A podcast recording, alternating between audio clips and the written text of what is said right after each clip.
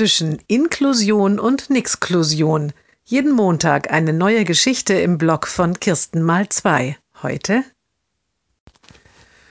Förderplangespräch an der Schule des Mädchens. Die Mutter geht nicht gerne zu diesen Gesprächen, denn da wird immer sehr ausführlich besprochen, was ihre Tochter nicht kann und was nicht gut läuft. Manchmal kamen ihr bei diesen Gesprächen deshalb die Tränen. Ihre Tochter war noch nie bei diesen Gesprächen dabei. Diesmal haben die Lehrerinnen sie aber mit eingeladen, schließlich sei sie langsam alt genug dafür.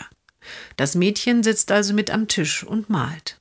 Immer mal wieder beziehen die Lehrerinnen es mit ein. Hauptsächlich aber sprechen sie mit der Mutter. Irgendwann schaut das Mädchen von seiner Zeichnung auf, wartet, bis keiner mehr spricht und sagt dann zu den Lehrerinnen Nicht so viel reden über das Mädchen, Mama weint sonst.